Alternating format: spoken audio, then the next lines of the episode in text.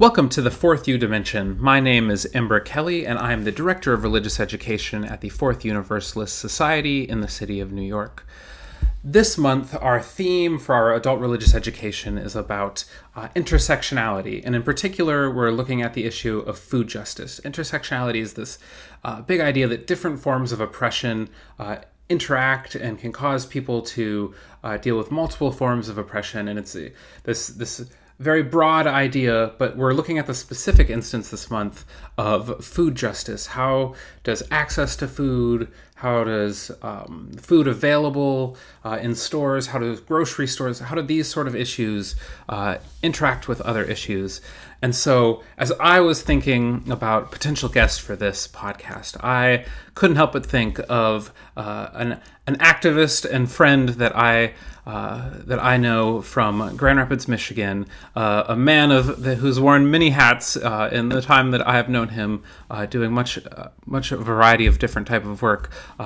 Jeff Smith, and so Jeff Smith his, his primary work has been with the Grand Rapids Institute for Information and Democracy, and I am so uh, excited to have you on the podcast today, Jeff. Uh, Thanks for having me. Would you like to, to tell our audience a little bit about you? Sure. Um, so, as you said, uh, I've been involved with uh, uh, the Grand Rapids Institute for Information Democracy, or we like to say just GRIID, um, which historically has done a lot of um, media literacy, critical thinking about media, media watchdogging, and um, and also uh, in more recent years um, doing a lot of our own independent media, producing a lot of our own independent media. Um, but we uh, we started a project that spun off out of GRIID ten years ago uh, called the Grand Rapids People's History Project, uh, and that came out of classes that we had been teaching. One of them, which was a sort of a history of U.S. Um, social movements and using, you know, following the work of Howard Zinn. And, and when Howard Zinn passed away in 2010, uh, a friend of mine said, "Hey, how about uh, how about doing a People's History of Grand Rapids?" And and I had to think about it for like three seconds, and like, yeah, uh, that, that's a perfect idea. So um, we also have a separate um, um, website called the Grand Rapids People's History Project. Uh, where we've been sort of researching and interviewing and writing about uh, the rich history of um, social movements uh, in Grand Rapids um, over the last 150 plus years or so. So, um, and then in addition to that, I've been a community organizer for maybe 40 years in Grand Rapids in a variety of capacities. Um, I spent a fair amount of time working in uh, Central America and Chiapas, Mexico, doing accompaniment work or international solidarity work, uh, mostly in indigenous communities. Um, uh, I uh, used to be a part of a housing collective called the Koinonia House.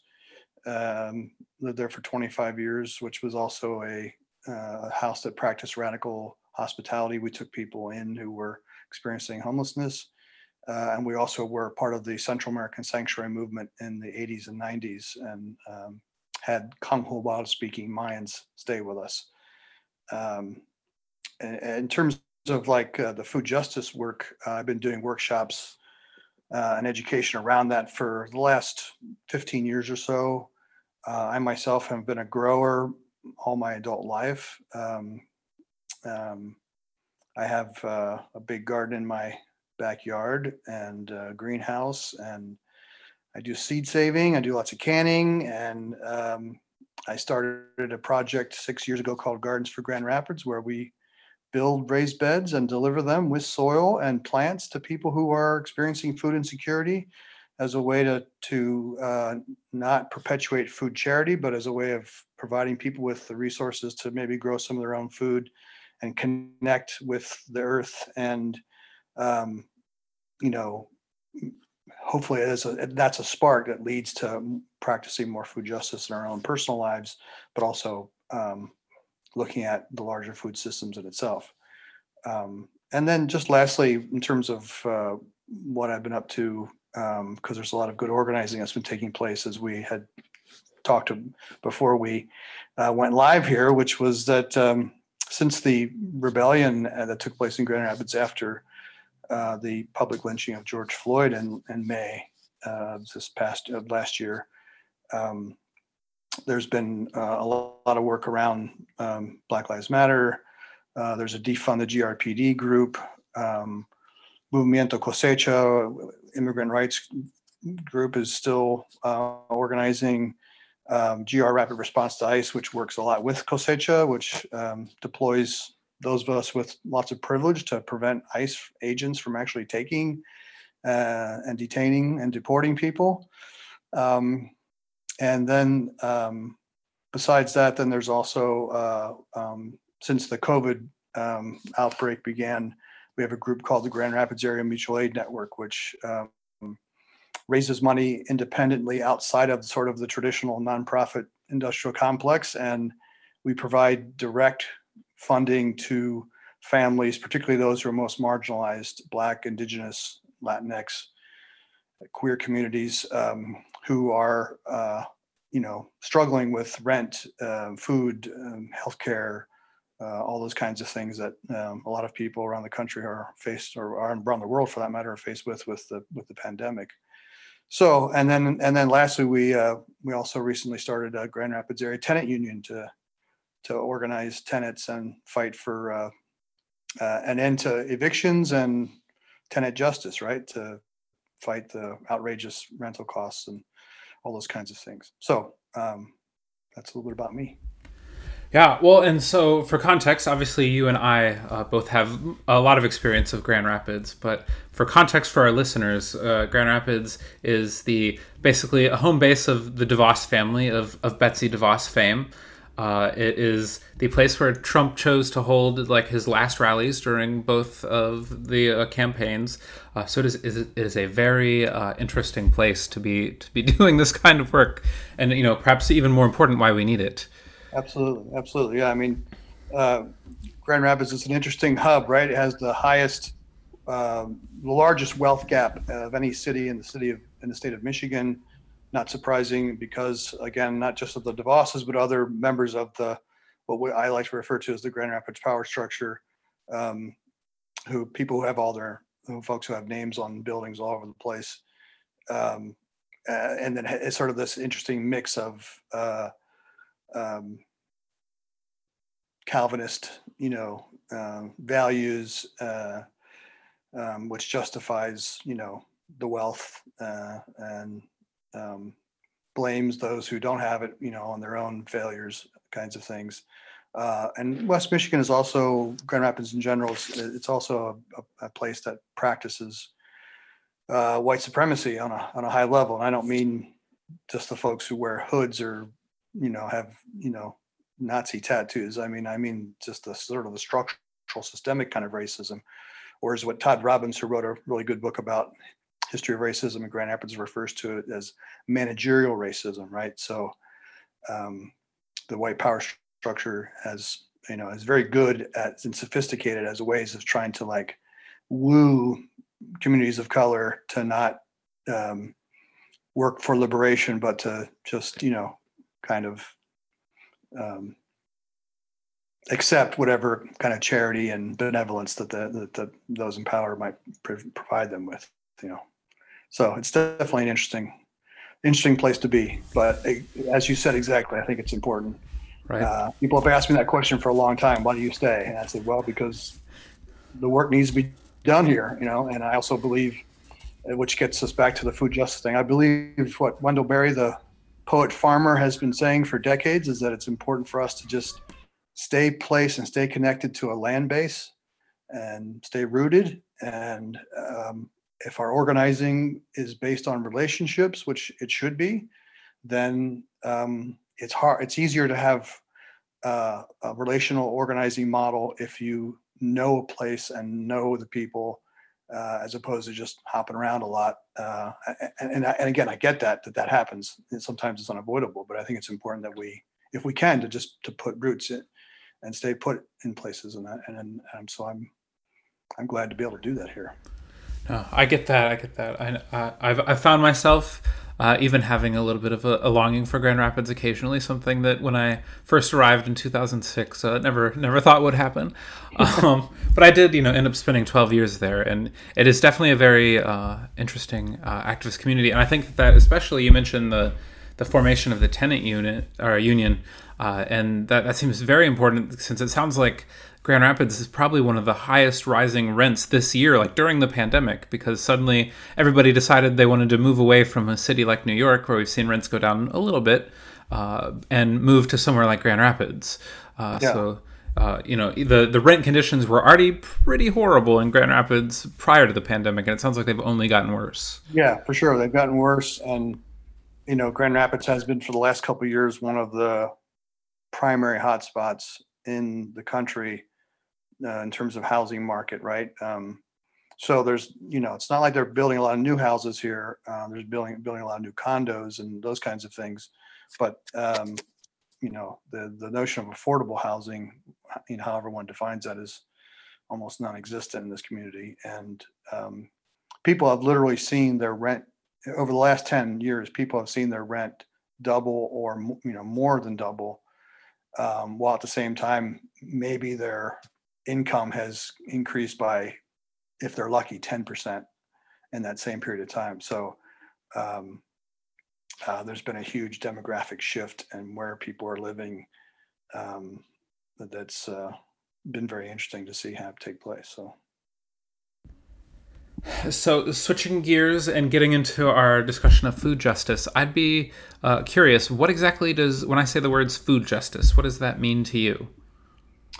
Yeah, I mean the the you know it's a it's a concept that's you know I think evolving in lots of ways, but I think you know on a very superficial level uh, in in terms of maybe providing a framework, it basically means that food justice means how do we work to ensure that the benefits and risks of where food is grown, what is grown, how it's grown, how it's produced, how it's transported, distributed, accessed, and eaten is shared in a fair and just way, right? Um, so think about uh, maybe two things. One is that what most people think of sometimes when they think of food justice is they'll think of food pantries, which generally are not practitioners of food justice. It's that's that follows the food charity model, which has failed us miserably. Um, and it also sort of perpetuates this whole kind of white saviorism, right? Like, because it tends to be white faith communities, not exclusively, but disproportionately as the case, providing food assistance to people uh, who, who are most marginalized, right?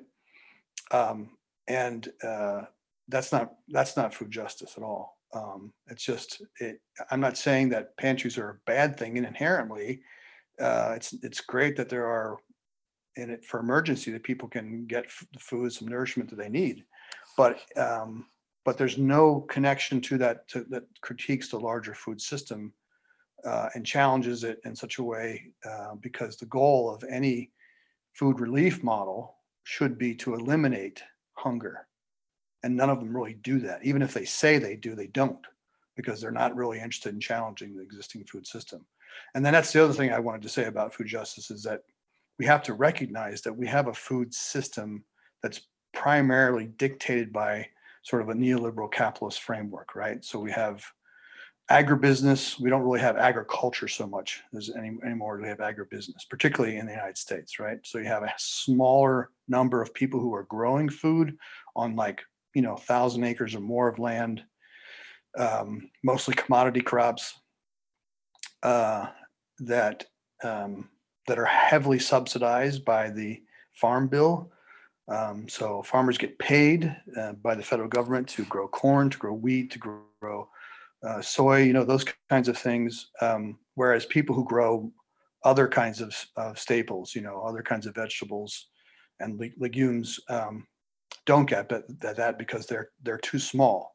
Uh, so it's really the small farmers that have shrunken, and it's just sort of these larger agribusiness sort of structures, right? And then everything after that, in terms of who purchases it, who are the commodity brokers, which is based upon sort of a Wall Street model, right? Um, the distribution, we again, you don't have the sort of the mom and pop kind of grocery stores. It's mostly huge um, food chains, uh, and then um, you know just just how food is sort of promoted and advertised, right? So uh, I always say to people like you know you think about food commercials that you see. And disproportionately, it's always either heavily processed foods or food that really uh, um, is un, un, unhealthy for you uh, to consume, right? So a lot of fast food, a lot of processed stuff, a lot of sugar, uh, all those kinds of things. So you don't really see like commercials saying like, you know, eat carrots or and all those kinds of things, right? I mean, you know, uh, um, well, a lot of more sort of basic sort of staples. That's not the case. So the food system is really, again, it's a, it's a market-driven dynamic um, that has a tremendous amount of, like any other systems of power, it has all kinds of exploitation and oppression that's built into it. And we can get to that when we talk more about sort of the intersectional components. Uh, well, definitely, and it, it, makes me really think about COVID nineteen and about how it's kind of, as you talked both about food pantries and about how the system works. COVID nineteen has shown just like how how ridiculous both of those systems are. You have food pantry lines that are literally vehicles round miles and miles because people are so desperate for food. Uh, or then you have people who can't get basic ingredients at a store because the whole supply chain is broken down because instead of growing anything locally, it's uh, maybe grown locally, exported to another country for packaging, sent back on a boat, and like suddenly that supply chain was disrupted. And it, I, th- I think it started to open people's eyes to just like how how badly the system is actually structured. Absolutely. I mean, all around all kinds of issues, but definitely around food, it's it's the case, right? It's sort of like, I mean, the, the Universal Declaration of, uh, of, of of rights, human rights, right? One of the fundamental rights that's guaranteed is in this international document that the U.S. has been a signatory for more than half a century says is that food is a, food is an essential right that everybody has access should have access to food, right? Um, but you know that, that's all. It's a bit of a vague sort of concept, right? Because if people are hurting, if they're starving, if they're malnourished, if they're struggling to be able to feed their kids, uh, you can't even though there's food everywhere, right? You can't just walk into a grocery store and grab, you know, the food that you need to feed you yourself and your children and walk out with it, right? You got to pay for it. Uh, and particularly the healthier foods more expensive. Um, so, uh, so there'll be consequences if you just choose to walk out with it, right? So it's really not a right. I mean, it's a nice concept, but in practice, that doesn't that doesn't really fly. The really the reality is is that if you have money, if you have the means, the economic means to eat and to eat well, uh, then then you can do it.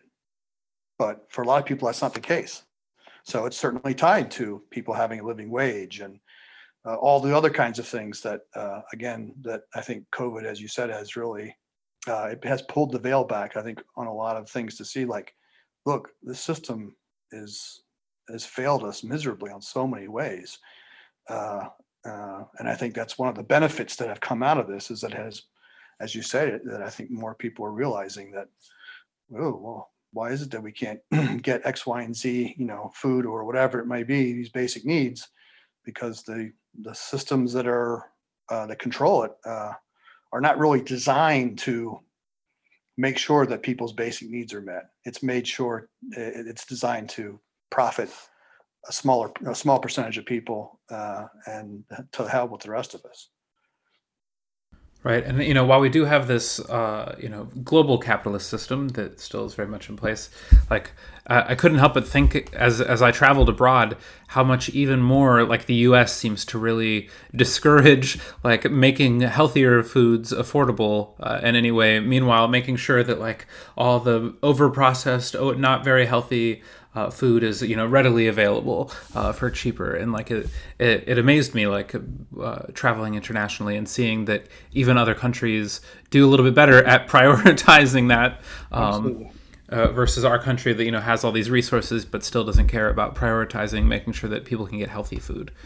Um, uh, so what what what are some steps that we can take to really fight for this food justice to fight for a world where people really truly do have access to food yeah, I, well, um, I mean that's a that's a huge question, but I think I think some you know some good steps for people to take uh, uh, are to think about again to, to really you know do some lots of self education around what, what the food the current food system we have what it, what that means and what that looks like and how it exploits and oppresses people right? So we rely tremendously uh, in this country on the labor of migrant workers for a great deal of our food. Um, yet, not only have they historically, uh, they're, they're only one of two sectors where a minimum wage is not guaranteed. So, wait staff and migrant workers, right? So, there's no minimum wage. They can pay whatever they want. Um, and it's usually piece rate. Um, so uh, people can't really live off. Most of us could not live off that, right? And it's also very difficult work. Uh, Grand Rapids, West Michigan, tend, uh, has actually the highest rate of migrant labor in the country after California and Florida, because of the um, um, the land here, uh, uh, great climate for food production, Great Lakes, all those kinds of things is sort of an ideal setting, right? So there's a lot of migrant workers here. Um, so to just really for folks to just not only not to only recognize it, but to work towards supporting those communities, right? Uh, and that can mean lots of things, right? Uh, it can mean uh, providing support so that those workers could um, themselves organize a union, like sort of in the tradition of Dolores Huerta and Cesar Chavez, right? Uh, um, there are no migrant unions in Michigan, none, which is uh, really interesting, right? Um, so that that's certainly one thing to sort of recognize that there's a lot of people who put a lot of interest and a lot of energy in uh, you know trying to set up like local food councils and all those kinds of things.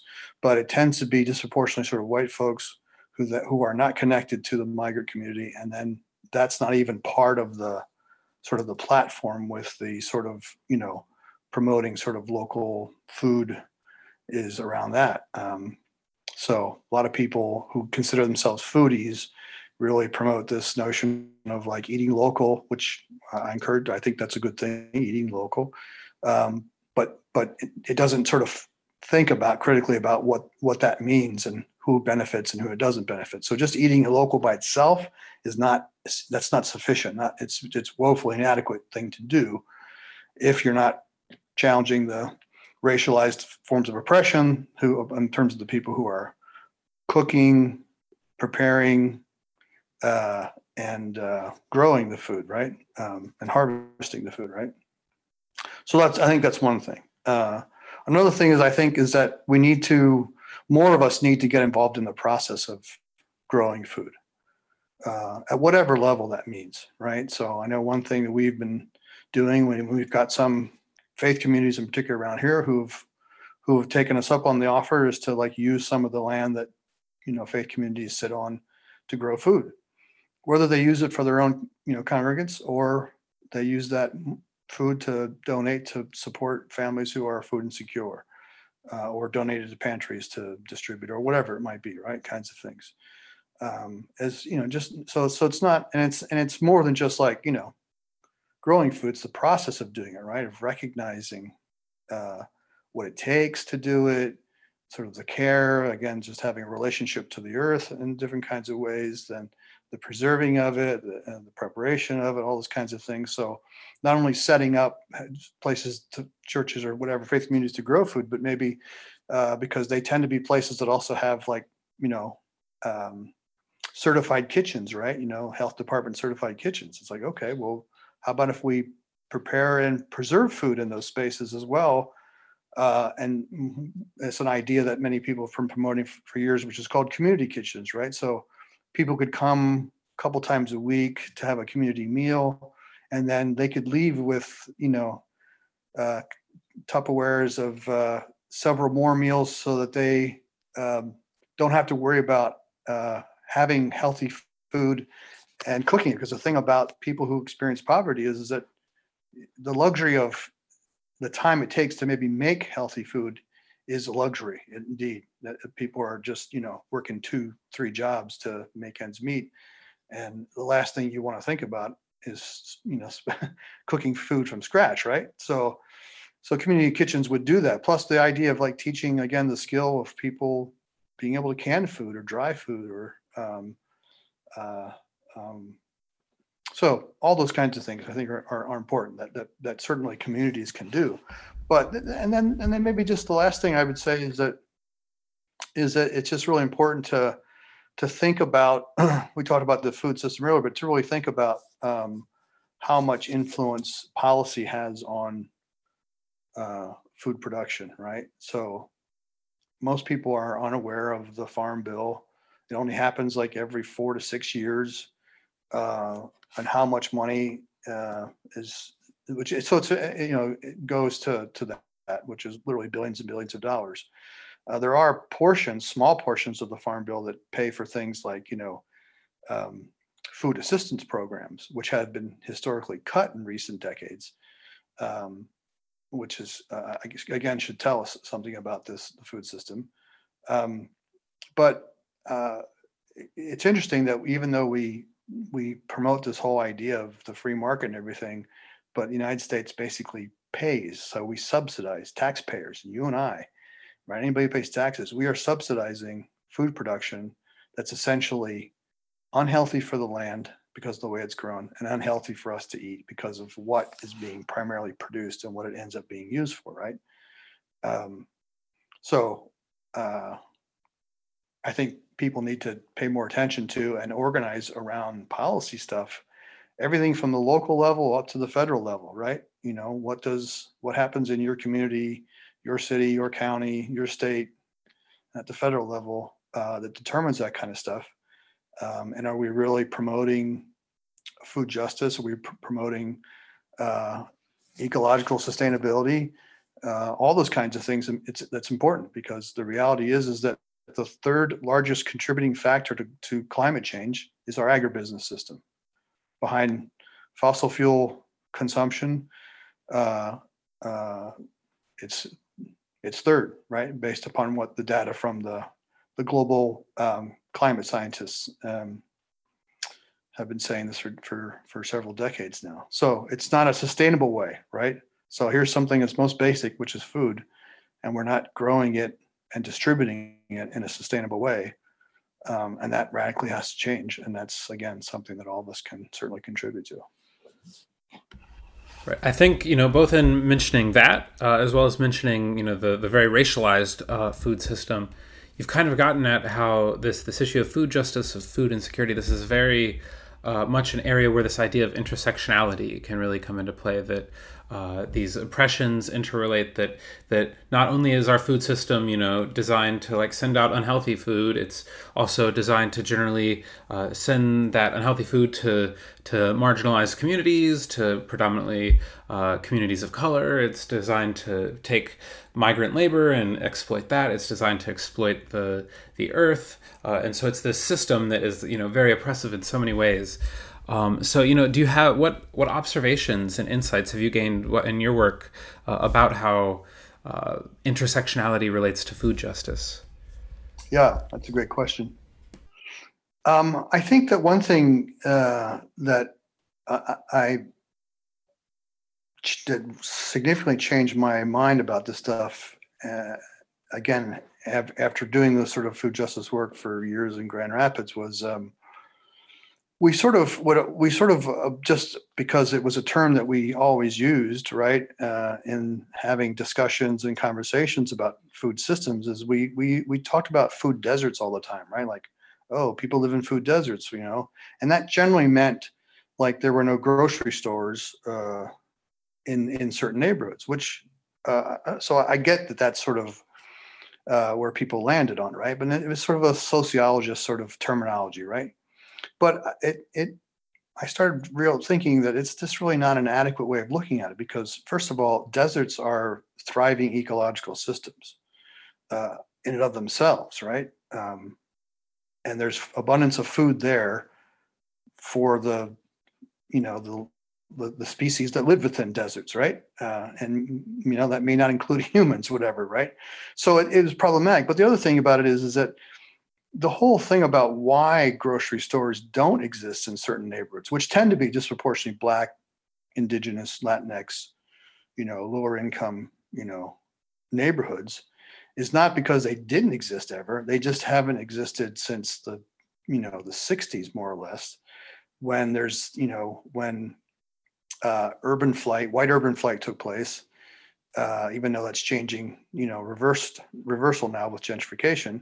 Um, is that uh, you know again those are policy decisions or the decisions based upon you know the larger agribusiness or the, the food chains um, who are building around uh, who are building much larger facilities right? So if you have a if you have a walmart or a uh, i'm not sure what the the big food chain is in in in, in new york necessarily but you, whatever big box foods chains you have, right? Whole Foods, whatever it might be, right? I think I think Trader Joe's is really popular. Trader, here. okay, so they don't build small facilities. These these aren't neighborhood based things, so they need land, right? And so um, when when cities were really, you know, beginning to practice sort of this mis, mis, misdirected notion of urbanism, right? It, it meant basically um, these bigger chain stores were building on the fringes or in the suburbs so people had to rely on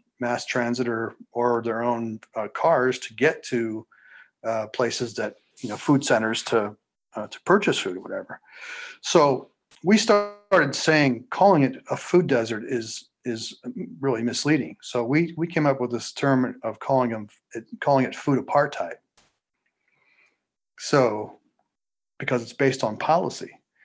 Uh, and apartheid because it disproportionately impacts you know large numbers of people um, where people have no say in it right? People in those neighborhoods never had a say in whether or not a grocery store could leave or not leave right? Uh, it's just not their decision kind of thing.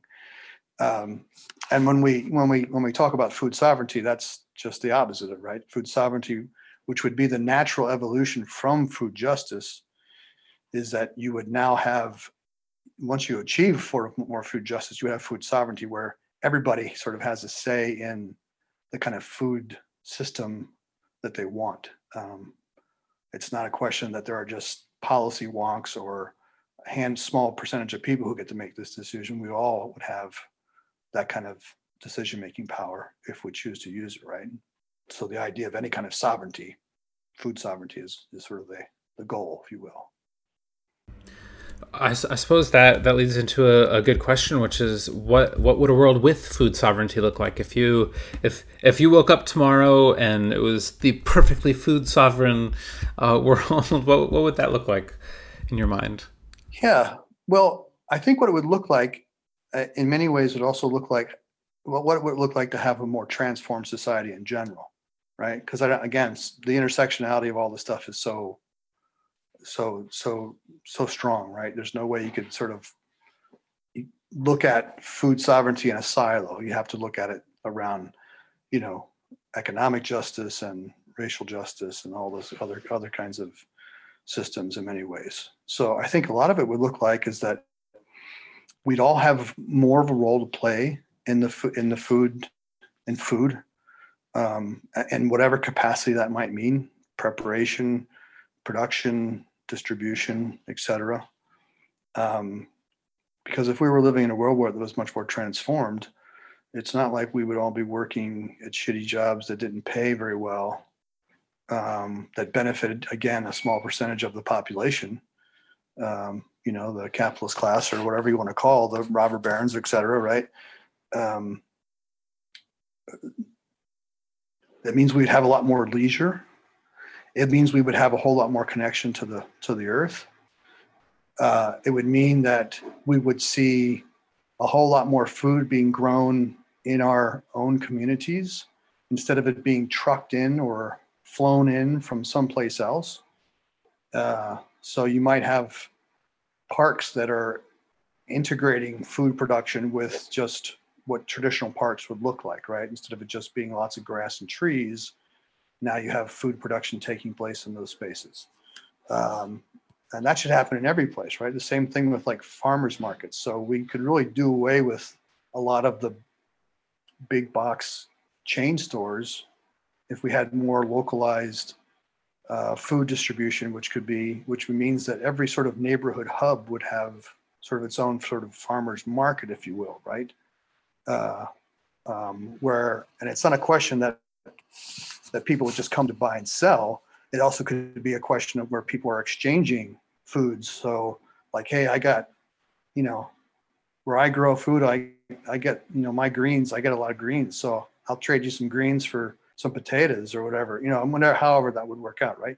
So all those kinds of things. So I think, uh, and then just sort of the preparation again. I mean, again, thinking about the fact that that that, that wait staff do not make a living wage.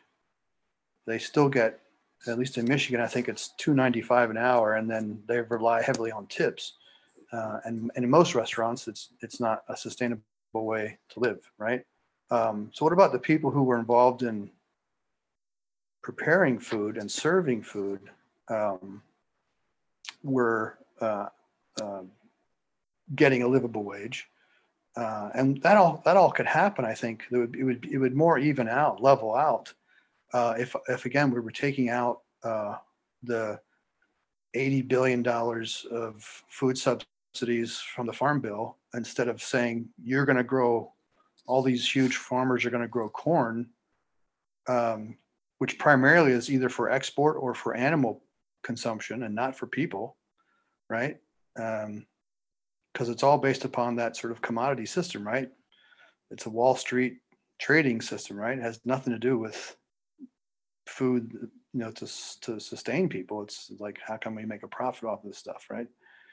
If that was, you know, radically altered and dismantled, um, then so much of of what we experience around food would be different, right? And so food would be not so much just a point of like nourishing our bodies, but something to really be celebrated and enjoyed and shared and done in community and um, you know lots of festivals and all those kinds of things where you know food food eating food sharing should really be like a a, a joyous you know event and opportunity right? Instead of just like this thing where i gotta i gotta shove food in my face in the 20 minutes i have at break or if i even have that you know instead of uh, a lot of our jobs don't doesn't really support and nurture being able to enjoy eating well because we don't have the time kinds of things so again i think a lot of this again it's really connected to the larger need for a,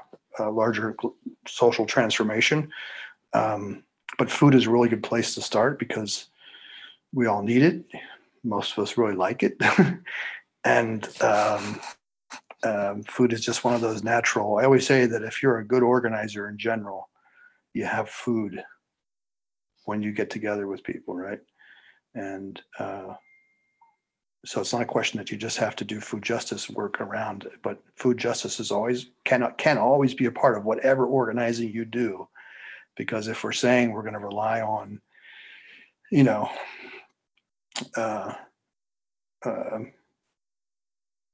you know, food that's that's grown locally, that cares for the earth, that doesn't exploit people, uh, then we can certainly weave that into it. I mean, and, and if we want to think about it in religious terms, right? Uh, um, friends of mine who are, you know, pastors and theologians. Uh, one particular would say that uh, the, the, the, the life of the Gospels is really Jesus is sort of it's like one big floating potluck, right?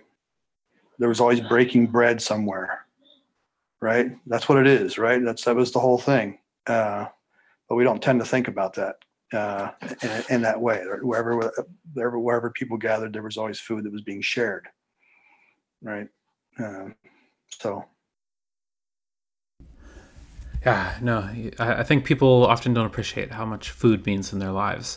So I suppose as a final uh, closing kind of question, uh, you know, if somebody listened to this and found themselves really moved, if somebody's been attending maybe some of our food justice events this this January and they they just feel like motivated to get started what are like you know one or two small steps that like people could people could start to take to start uh, working on this in their own lives well i think if um, if people have the opportunity to do it uh, and again i'm not sure what this looks like in new york but um, i think doing things like joining a community supported agriculture like a csa right? And that basically means you're supporting a small farmer um, who who doesn't want to submit to or be subjected to sort of the market driven food system where they're just having to sell all their produce to like one entity you know uh, this way um, people are basically paying, you know, they might pay 200 bucks or 250 bucks in the spring as an upfront investment, and then they would get basically a, a bag or two of fresh produce every week as as the season evolves, right? It might be, you know, greens in the spring or berries in the spring, and then it would be tomatoes, and then you know whatever, you know, potatoes or squash in the in the colder months, kinds of things. So I think you know joining that is a, is a good way because it's another it's a good direct way for people to support um, local sustainable agriculture. Um, but it also helps uh, you know build that kind of relationship because a lot of CSAs will also let people reduce the cost if they want to volunteer at the CSA, you know, and that can only be like maybe once a month, if whatever. But if you go out and do a little weeding or hoeing or watering, then I think it's just you have a better sense of like how does all this stuff work that allows me to get this lovely produce that you know shows up every week on my at my front door or whatever. Um, I think beyond um, the uh, um, a CSA, I think you know particularly for folks uh, like in your your community, right, uh, or any faith community for that way. I think that really looking at like uh, considering using space on the property that you own, and again, that may not be the case in many urban spaces where there's no green, whatever, right? Um, but to be able to grow something, and even if that means just you know raised beds or pots or all kinds of whatever, planting fruit trees, whatever. Uh, that could be really interesting. Or turning, you know, creating, using the, the kitchen you have as a space, not just to do things for receptions or uh, after funerals or whatever, but as a, a regular way for people to share meals, right? Uh, to cook together, to uh, send food home with people, right? Um, to share recipes, to create a you know, congregational cookbook, uh, whatever kinds of things, right? Just to whatever skills. I'm guessing that every in every of those congregation, there are people who have the skills of how to grow, how to preserve, how to prepare, all that kind of stuff. Has that have that knowledge that a lot of us don't have that needs to be uh, to be shared, right? So, you know, what would it look like if in July people are taking pickle canning workshops and then in August they're doing salsa canning workshops or October they're doing applesauce or you know whatever.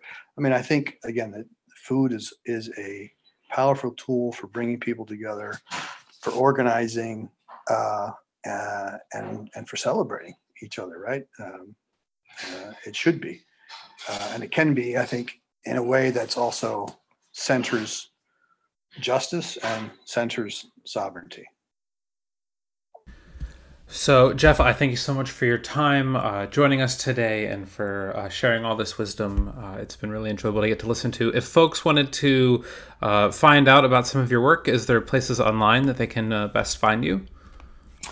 Yeah, I mean, if they if people either went to the GRIID site, the griid.org site, or to the Grand Rapids People's History Project, um, that would be the easiest way to find out. And if they wanted more stuff on the food justice workshops, I'd be happy to send people um, basically a PDF of like a 120 page sort of thing that is fairly self-explanatory in terms of trying to wrap their heads around what what the current food system looks like and how do we get out of that. Uh, so uh, I would say either of those um, pages, or if they just wanted to go to my personal, you know, Facebook page, that's also fine, and message me there to to have a begin a conversation about any of this stuff or just to find out more resources. So, okay, thanks so much once again, uh, and thank you to also to all of our listeners. Uh, as usual, we always appreciate any you know likes or subscriptions or uh, follows and all that good stuff. It helps us know that people are appreciating the work that we're putting into this podcast. So,